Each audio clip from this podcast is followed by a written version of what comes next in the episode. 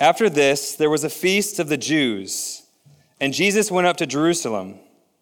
Now there is in Jerusalem by the sheep gate a pool, in Aramaic called Bethesda, which has five roof colonnades.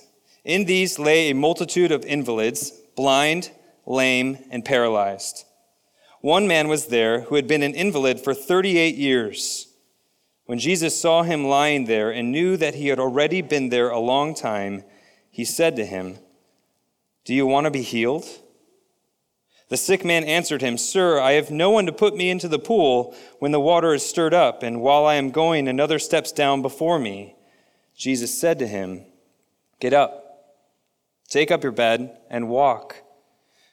And at once the man was healed, and he took up his bed and walked. Now that day was the Sabbath. So the Jews said to the man who had been healed, it is the Sabbath, and it's not lawful for you to take up your bed.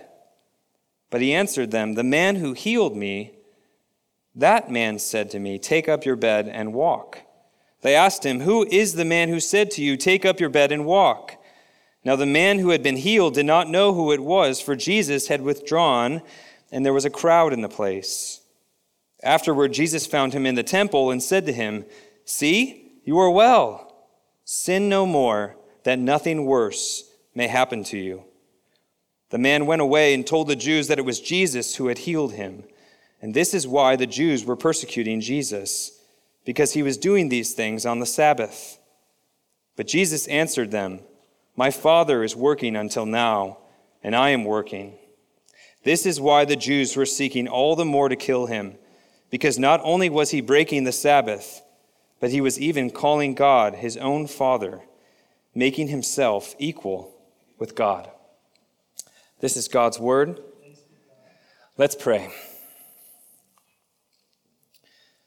Gracious God, we come to your word this morning, desperate to hear from you.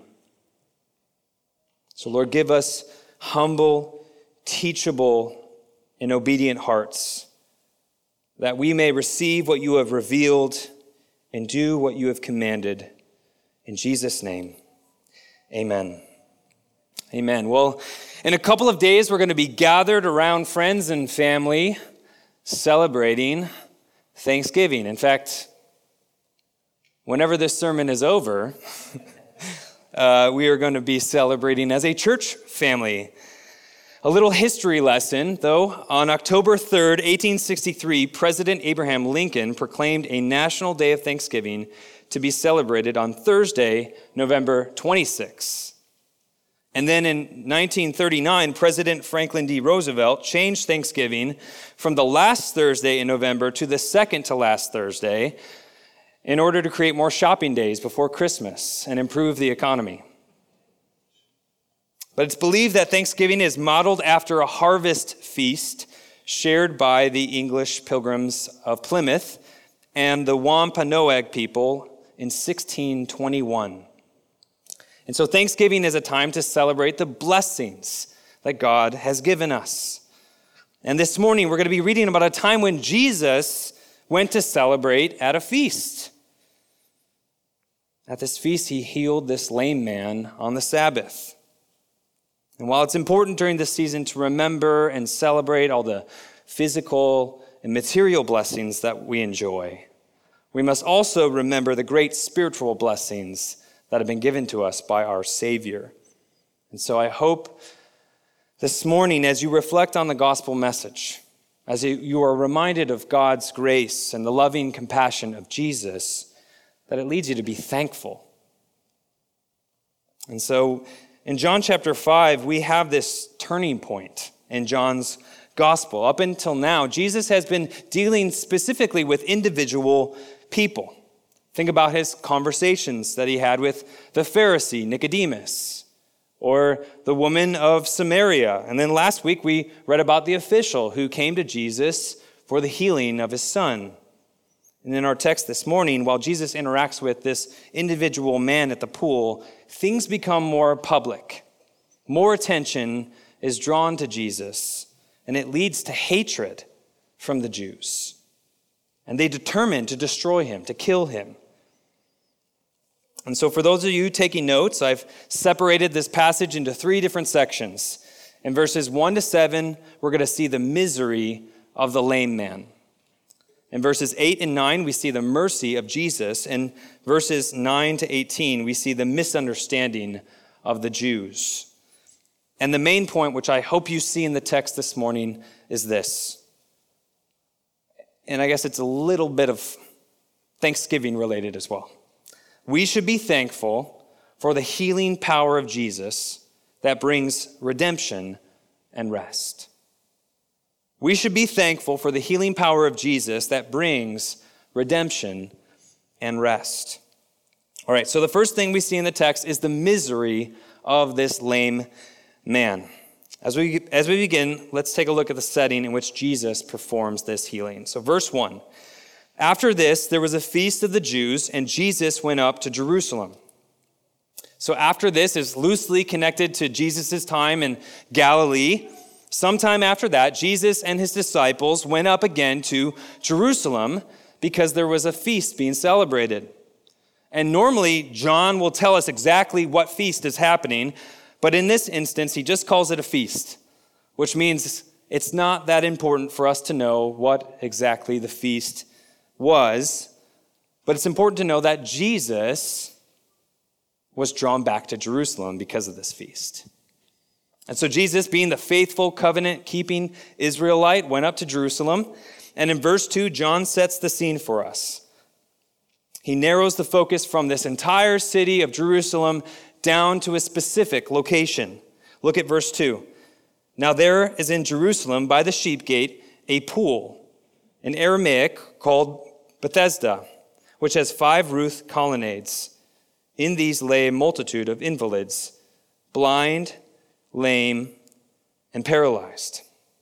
And some recent archaeological evidence has actually verified both the existence and location of this pool, which is now called the Pool of St. Anne, but it was originally called Bethesda, which means house of mercy. And surrounding this pool were these roofed structures and then laying in the shade of these structures were lots, John says, a multitude of people who were blind, lame, and paralyzed. And if you have a Bible that is not the King James or the New American Standard, you will notice that verse 4 is missing. Look at it. You got verse 3 and then verse 5. What happened? Where did verse 4 go? Like, do I need to get a refund for this thing? The reason why verse 4 is not included is because we now have access to better and older Greek manuscripts which don't include verse 4. And so scholars are convinced that verse 4 was not in the original manuscript. But at some point, as people were copying the scriptures down, a copyist inserted some extra information to explain why people were gathered at this pool. And so in some of your Bibles, it says, The sick were waiting for the moving of the waters, for an angel of the Lord went down in certain seasons into the pool and stirred the water. Whoever stepped in first after the stirring of the water was healed of whatever disease he had. And so there was this idea that when the pool bubbled up, there was actually an angel stirring up the water. And so the sick would rush down into it, and whoever got there first was believed to be healed or have the opportunity to be healed. But more than likely, these uh, pools had springs that were located underneath them that may have had healing qualities. And this story of an angel was more of a folk legend. But this does help explain why the sick would lay around this pool. They believed that there was healing power in it. And so Jesus walks through this area and he focuses in on one man. He singles this man out. And in verse 5, it says that this man had been an invalid for 38 years. Although his sickness is not mentioned here, most likely this man was not able to walk. And so for 38 years, this man has been lying down on this mat, unable to get up, unable to walk around. Can you imagine? Not being able to move for 38 years. That's a long time to suffer. And in verse 6, John writes When Jesus saw him lying there and knew that he had already been there a long time, he said to him, Do you want to be healed? Jesus sees this man who has been suffering for a long time and asks him this question. Now, at first, that question seems kind of strange. Do you want to be healed? Isn't that why the man is there? He's waiting for the bubbly water. But in asking this simple question, Jesus wants to know what this man really wants. Jesus is doing heart work here. If you really want to get better, you really need to want to get better. Because some people don't really want to be healed. Getting better means a changed life. For this man, it would mean that he'd have to give up begging and he'd actually have to go out and find a job. For this man, it would mean he'd have to stop wallowing in self pity. He couldn't complain anymore, he couldn't blame anyone anymore. And so, that question, do you want to get better? That's a great question for Jesus to ask because it helps this man see his helplessness and to recognize how lacking in hope he really was. Look at how he responds in verse 7. The sick man answered him, Sir, I have no one to put me into the pool when the water is stirred up, and while I'm going, another steps down before me. Notice he doesn't even answer Jesus' question here. Instead, he explains what normally happens when the water gets stirred up. He says, Since I have no one to help me, someone always gets into the bubbly water before me. Could you imagine the mad scramble that happened when that bubbly water happened? This guy is desperate to be the first one in. Do you see the, the condition of this man?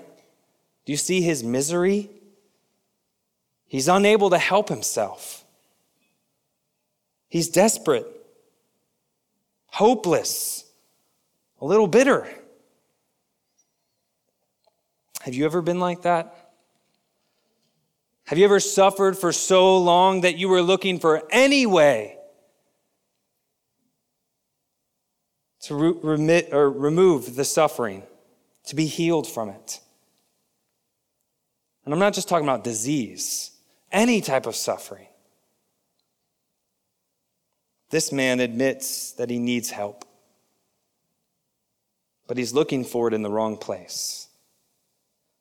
The pool represented healing and hope when all it really was was religious superstition. He thinks the solution is in the water, not in the man standing before him. We see the misery of this man, and now notice the mercy of Jesus. Jesus does something he doesn't expect. Look at verse 8. Jesus said to him, Get up, take up your bed, and walk. This, this was, must have been shocking for this man. Clearly, he expected Jesus to help him down the next time the water started stirring. But Jesus says, Get up, arise. Notice there are three verbs there, just like the three verbs that Jesus gave the woman of Samaria. Remember, he told her, Go, Call your husband and come here. Jesus tells this man, Get up, take up your bed, and walk. Three things that this man could not do for 38 years. By the power of Jesus' word, he's able to do them instantly. Jesus did not touch him, he only spoke. The same word that spoke into the dark void at the beginning when the world was created, that said, Let there be light, and there was light. That same word spoke to this man, and he rose up from the darkness of his condition. Look at that, verse 9.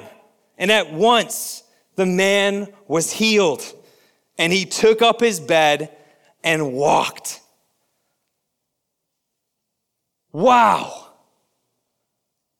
What a powerful moment. Jesus finds this man in a crowd of sick people and he heals him with just a word. We see the mercy of Jesus towards sinners and sufferers here.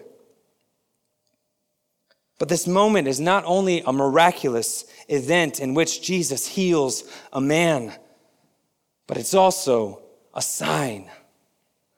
Remember, we've talked about signs. We talked about signs last week. They're symbols that point to something greater. And so, this healing is a sign to all of us. This man is a picture of what we all are like by nature. We are helpless. The many gathered waiting for the water to be stirred is a representation of broken humanity. The blind, the lame, the paralyzed, they all point to what we are spiritually without Jesus. This is a sign and symbol of the problem of man, the problem in which Jesus has come to deal with, the condition of our nature the focus here is on the hopelessness and helplessness of man due to sin. The problem is not merely that we are lost or that we need to be redirected or that we need to be educated. We all suffer from the disabling disease of sin, which means we have a total inability to change ourselves. The gospel is often poorly illustrated as this man who's lost at sea and who has thrown a life preserver, and all you got to do is just grab onto the life preserver. That's a poor illustration of the gospel because the reality of our situation is that we are dead at the bottom of the ocean and have no hope of saving ourselves. Ephesians chapter 2 says, Those outside of Christ are dead in their sins and trespasses. We are all like this man, hopeless and helpless without Jesus. And it's important for the church today to understand this, to understand that sin is the problem of man. It's important for the lost to understand that they are sinners and totally unable to change themselves. The Christian gospel is not that God comes in His grace and love to meet us, and then we contribute something of our own, and then the mixture of God's grace and what we do produces salvation. That's not the Christian gospel. The gospel of Jesus Christ is that I contribute absolutely nothing to my own salvation but the sin that made it necessary. That's the gospel. And we are all in urgent need in our day, especially in our day, to understand this. This man needs something that he cannot provide for himself. This healing is also a sign that points us to who Jesus is. He is the Son of God who redeems through his healing mercy. Jesus provides our great need with his greater mercy. This man has a great need. He needs healing and he can't get into the pool. And so when Jesus asked this man if he wanted to be healed, the man's focus was on the pool, the house of mercy. But he didn't realize that the true house of mercy was asking him the question the true house of mercy was offering healing right then and there. The man has a great need, and so do we. we need healing from our sin. C.H. Spurgeon once said, I have a great need for Christ and a great Christ for my need. Amen?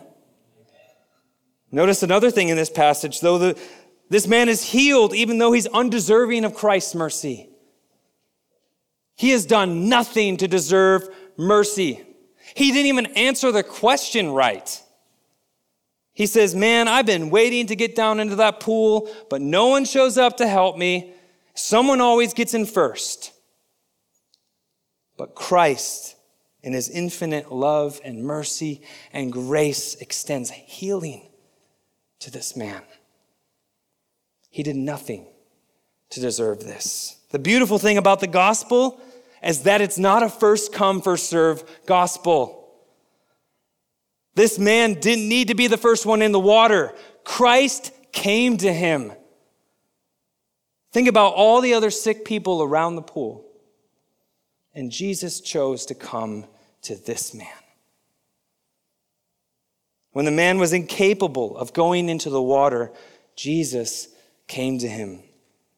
In other moments of the Gospels, there are people that come to Jesus and, and seek him for mercy but here Jesus comes to a man who was not seeking him, and he asks, Do you want to get well? Yes, we are urged to call on the Lord and to seek him, and yet at the same time, Jesus is said to be the one who has come to seek and save the lost. Jesus is not just a Savior with the power to heal us from our human condition, He is a shepherd who seeks out the lost. There are many of us in this room that have that testimony, right? You were not seeking God, and yet God sought you. That's what we see that Jesus does in this passage. And so, church, we serve a Savior that has come to us who has pursued us, who loves us, who saves us, who suffered and died for us. And notice, he's the one who does all the work. Do you know why it's good that we don't have to do the work? Because we are unable to. We are just like this man, just like all those people at the pool looking for healing. We are unable to pay back the debt that we owe God because of our sin. That is how grave our sin is. And so we need Jesus. We need his mercy. And now, if you don't think that you have anything to be thankful for, this coming Thursday, you must not know this Jesus. Because we who know him know that no matter what circumstances come our way, we can be thankful for the fact that Jesus has saved us, not because of anything that we have done, but because of his loving mercy and grace. So, no matter what you're suffering with, Jesus knows. Look again at verse 6. Jesus saw this man and he knew that he had been there a long time. Jesus has divine knowledge. He knows what you're paralyzed with. He knows what you're suffering with. He cares and he has compassion. So we have seen the misery of the lame man. We have seen the mercy of Jesus. And lastly, let's look at the misunderstanding of the Jews. Look again at verse 9. So at once the man was healed, and he took up his bed and walked. Now that day was the Sabbath. So the Jews said to the man who had been healed, It is the Sabbath. It is not lawful for you to take up your bed.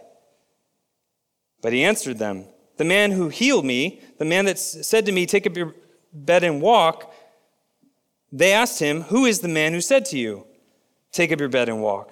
Now the man who had been healed did not know who it was, for Jesus had withdrawn as there was a crowd in the place.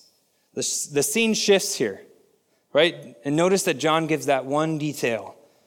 Now, that day was the Sabbath. You'll notice Sabbath is mentioned a bunch of times after that. Christ was intentional about healing this man on the Sabbath. This didn't happen by accident. But what a disturbing scene. This man, for the first time in four decades, was walking. He's healed. And the religious leaders come not loving this man, not rejoicing in the fact that God has worked in his life. They're concerned because he's carrying his mat, because he's working on the Sabbath. The Sabbath was given to God's people in Exodus chapter 20 and the Ten Commandments, and it says, Remember the Sabbath day to keep it holy. On the Sabbath, we are to rest from our normal work. We imitate our Creator who worked for six days and then rested on the seventh. The Sabbath was designed to help people, God's people, get rest and to have time specifically devoted to the Lord. But it was never designed to burden them. To claim that a man who was just healed is breaking the commandment by carrying his bed is a complete misunderstanding and abuse. These religious leaders were adding to what God had commanded. Sinclair Ferguson says this The Pharisees wrote a book on the Sabbath, and it was called The Sabbath and How Not to Break It. And Jesus wrote a book on the Sabbath too, and it was called The Sabbath and How to Enjoy It. Here is the Lord of the Sabbath, the one who came to heal and restore. And the ultimate purpose of the Sabbath is to demonstrate to us again and again that you and I are not capable of saving ourselves. And yet, here are the Jews trying to save themselves by keeping God's law and having no compassion on a man who had just been healed. Imagine being so religious. I mean, this was the church of the day here. And being angry that someone was healed. Instead of rejoicing in what God had done and, and his power, these men wanted to stomp it out. And so, my question to you my question to myself this morning is how do we respond to Christ's mercy? The Jews were more concerned about a man that was breaking the tradition than a man who was miraculously healed. They asked him, Who told you to do this? And this man says, I don't know his name. It's evidence here. We, we don't know for sure. But it's kind of evidence that this guy wasn't a believer yet. And Jesus kind of disappears into the crowd. But Jesus shows up a little bit later, finds this man in the temple, and once this guy knows Jesus' name, he goes and tells the Jews that it was Jesus who healed him. Again, we don't know. Maybe he was witnessing to the Jews that Jesus was healing him, or maybe he was this tattletale. But that's not the point of the story. Look at verse 16. This is what happens after he tells the Jews that it was Jesus. And this is why the Jews were persecuting Jesus, because he was doing these things on the Sabbath. But Jesus answered them, My Father is working until now, and I am working. This was why the Jews were seeking all the more to kill him, because not only was he breaking the Sabbath, but he was even calling God his own Father, making himself equal with God. Whew. Things are starting to heat up. The religious leaders say he's healing people on the Sabbath. He's telling people to break the Sabbath, and now he's saying that he's God. We've had it with this man. What they don't realize is the fact that Jesus is teaching here that God works on the Sabbath. Even though God rested from his work of creation, he didn't rest from being God. God did not stop working on the seventh day he continued to sustain his creation and uphold the universe even on the Sabbath. This opposition to Jesus is building. Think about this. We're only in chapter 5. And it's already getting very ugly. Instead of worshiping him, they sought to kill him. These men sadly misunderstood the law. They misunderstood the miracle. They misunderstood Jesus. Here we see the blindness of the religious leaders. Remember, John is pointing us back here to the beginning of the gospel. He says that Jesus came to his own, and his own did not receive him. But, church, God works on the Sabbath. Jesus healed on the Sabbath. God does not rest from being God. This points us to what Christ came to do. Remember, Jesus said to his disciples that his food is to do the will of him who sent me and accomplish his work. We see that work accomplished on the cross. We don't have to trust in the law.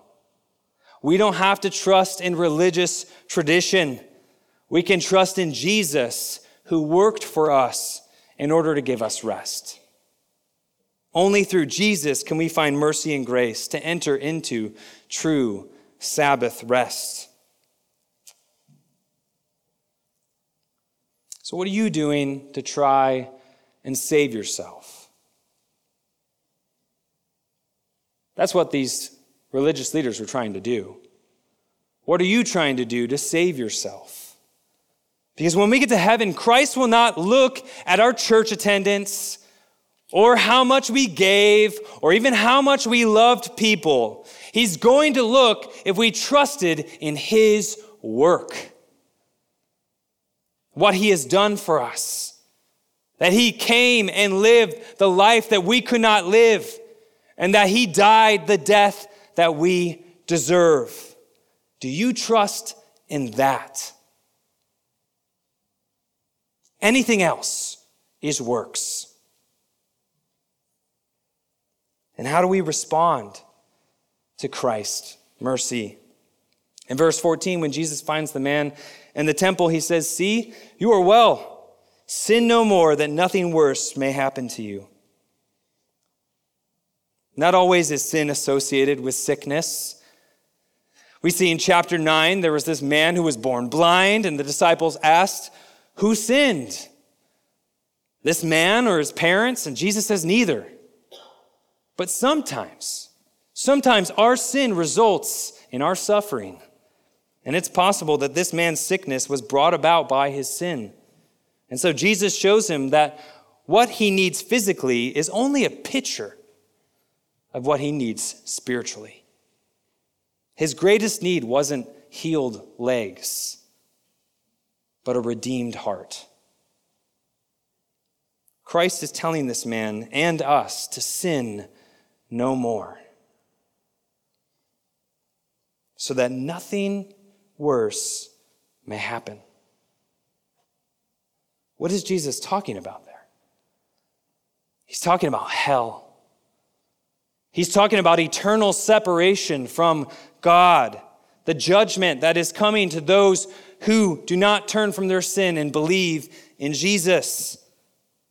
And so, if you are here this morning and you aren't a believer in Jesus Christ, I urge you to believe in Him, to turn from your sin and repent, to sin no more, so that nothing worse may happen to you. The evidence of someone who has been saved is that they will not go on sinning anymore.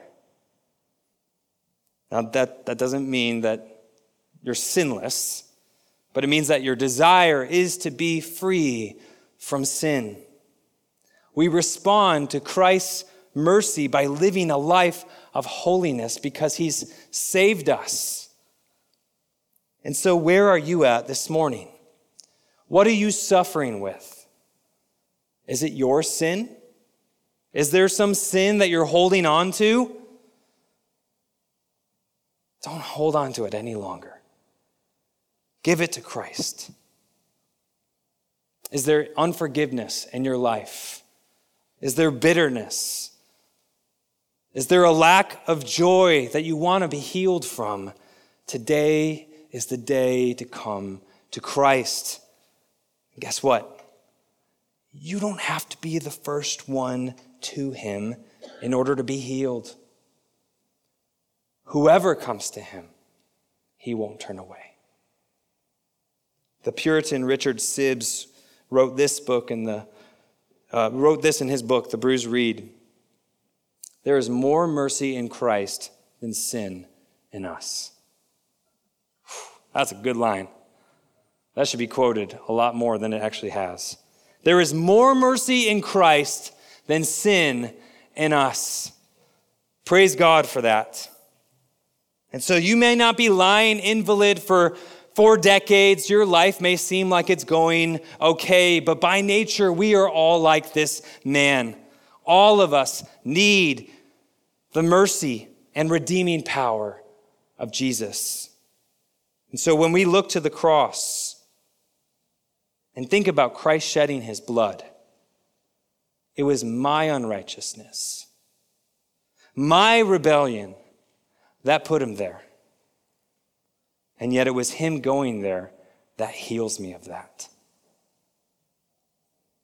There's no greater display of the sovereign mercy of Jesus than him lifted up on the cross for your sins and taking the hell that you deserve. That's Bethesda. That's the pool of healing. That's the house of mercy.